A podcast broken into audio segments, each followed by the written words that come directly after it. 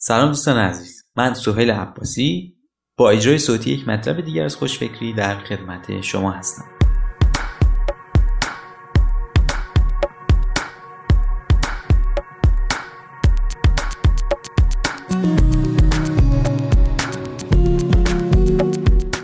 در این مطلب می‌خوایم درباره اینستاگرام صحبت کنیم و با هم بررسی کنیم که چرا باید هرچی زودتر کسب و کارتون رو به اینستاگرام بیارید.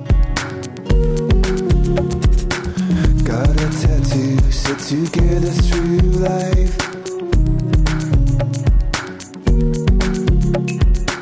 Carving your name with my pocket knife.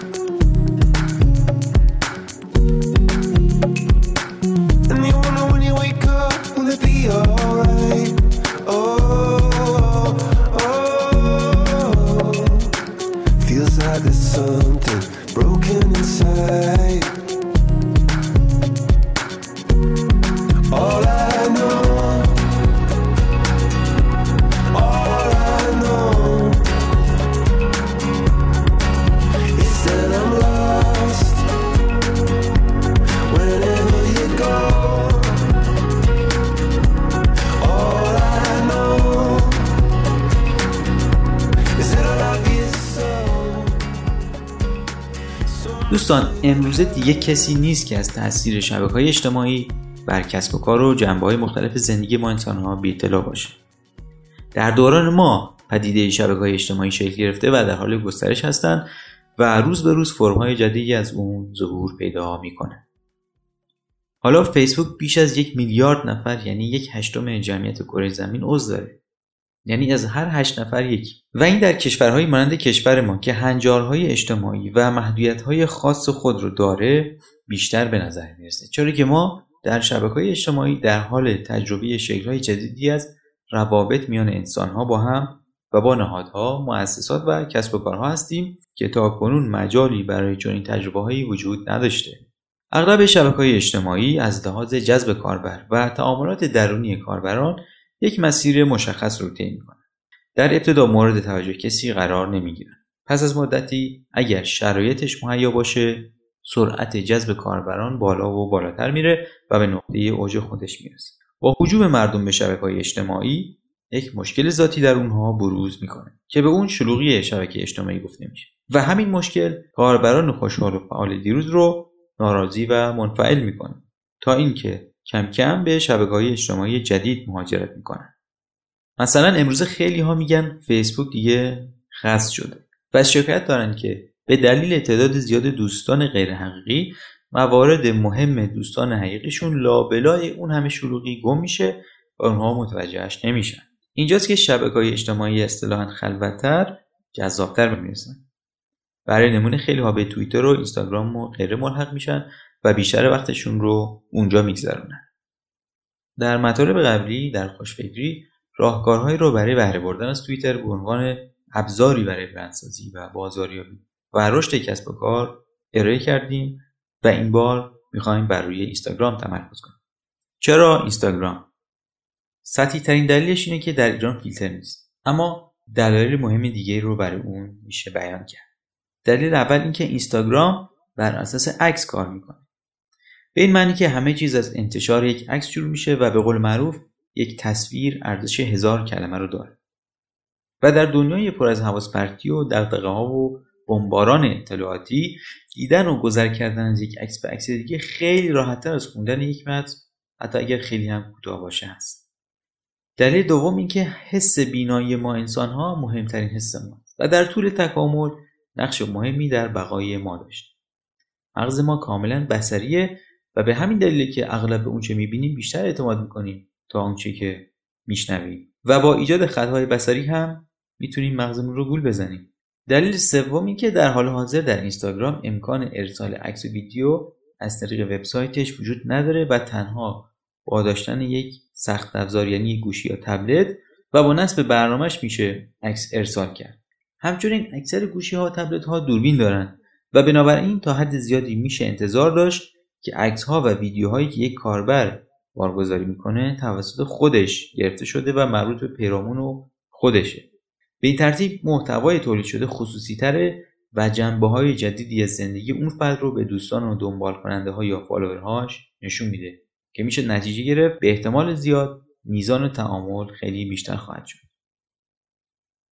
برای مثال عکس های هنرپیشگان و بازیگران سینما و تلویزیون ایران جنبه های جدیدی از این افراد رو به ما نشون داده و افرادی رو که تا قبل از اون فقط بر روی پرده سینما یا صفحه تلویزیون اون هم در قالب های مشخصی می‌دیدیم حالا به شکل های دیگه ای با عکس های متفاوت خصوصی و صمیمانه تر می‌بینیم. دلیل چهارم این که اینستاگرام به نسبت خلوته. اگرچه به خصوص در ایران تعداد کاربرانش لحظه به لحظه زیاد میشن اما هنوز مانند فیسبوک شلوغ نشده. و دلیل پنجم این که اینستاگرام امکان باز اشتراک گذاری یا ریشر نداره. یعنی شما نمی‌تونید عکس کاربر دیگه رو مجددا با دوستان و فالوورهاتون به اشتراک بذارید.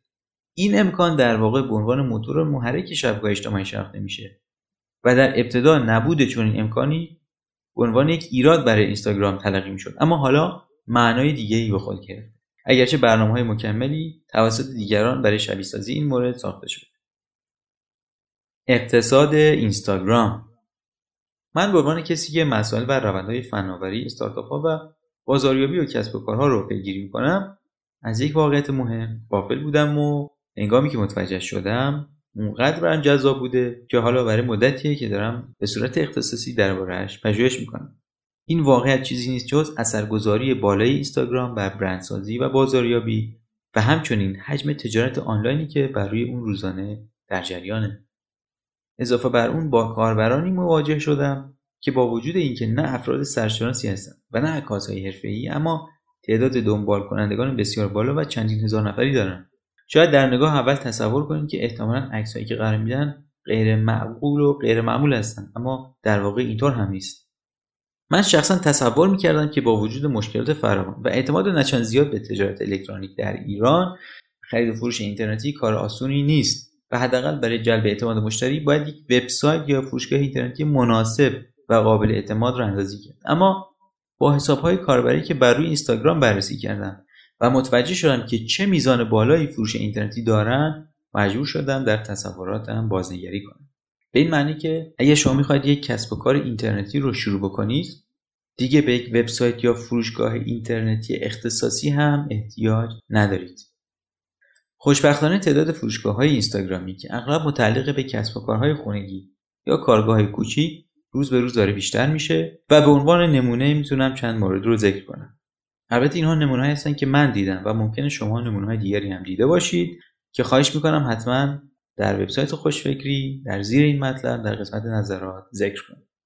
نمونه هایی که من دیدم عبارتند از فروش زیورالات اشیاء تزئینی قاب موبایل بدلیجات غیره توسط فروشندگان خور سفارش پخت و ارسال کیک ها غذاها و نونهای مختلف در خونه توسط تعدادی خانم.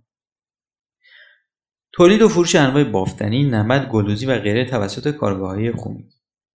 معرفی و فروش کتاب فیلم و محصولات فرهنگی توسط کتاب فروشی ها ها و غیره. تبلیغات برای کافه ها رستوران ها و فودکورت ها توسط حساب درباره آشپزی و کافیگر تبلیغ و فروش گل و گیاه و بذر توسط گل فروشی ها و پرورش دهندگان خونگی. تبلیغ و فروش لباس و کیف و کفش و غیره.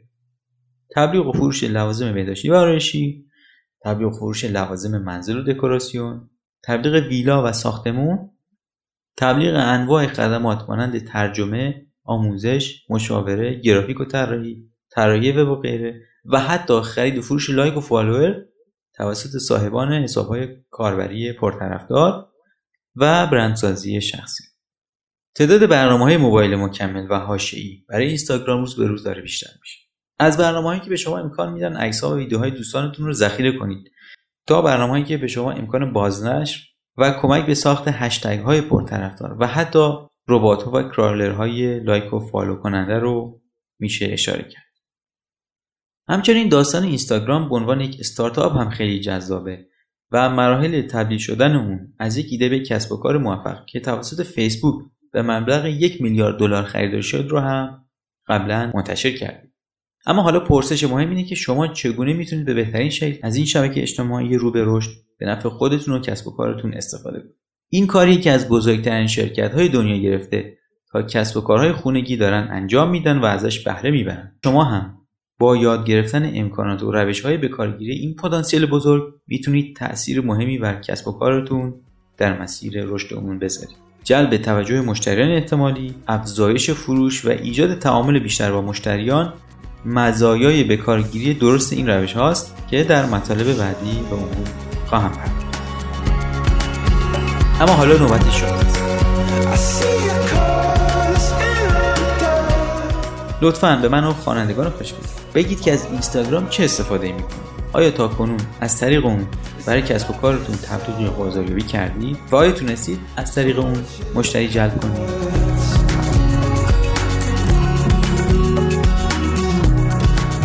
دوستان یک بار دیگه از توجه شما سپاسگزاری می‌کنم. من سهیل عباسی هستم. از وبسایت خوشفکری. براستی مطالب خوشفکری رو در اینستاگرام با شناسه ات خوشفکری می‌تونی دنبال کنی تا درودی دیگر بدرود.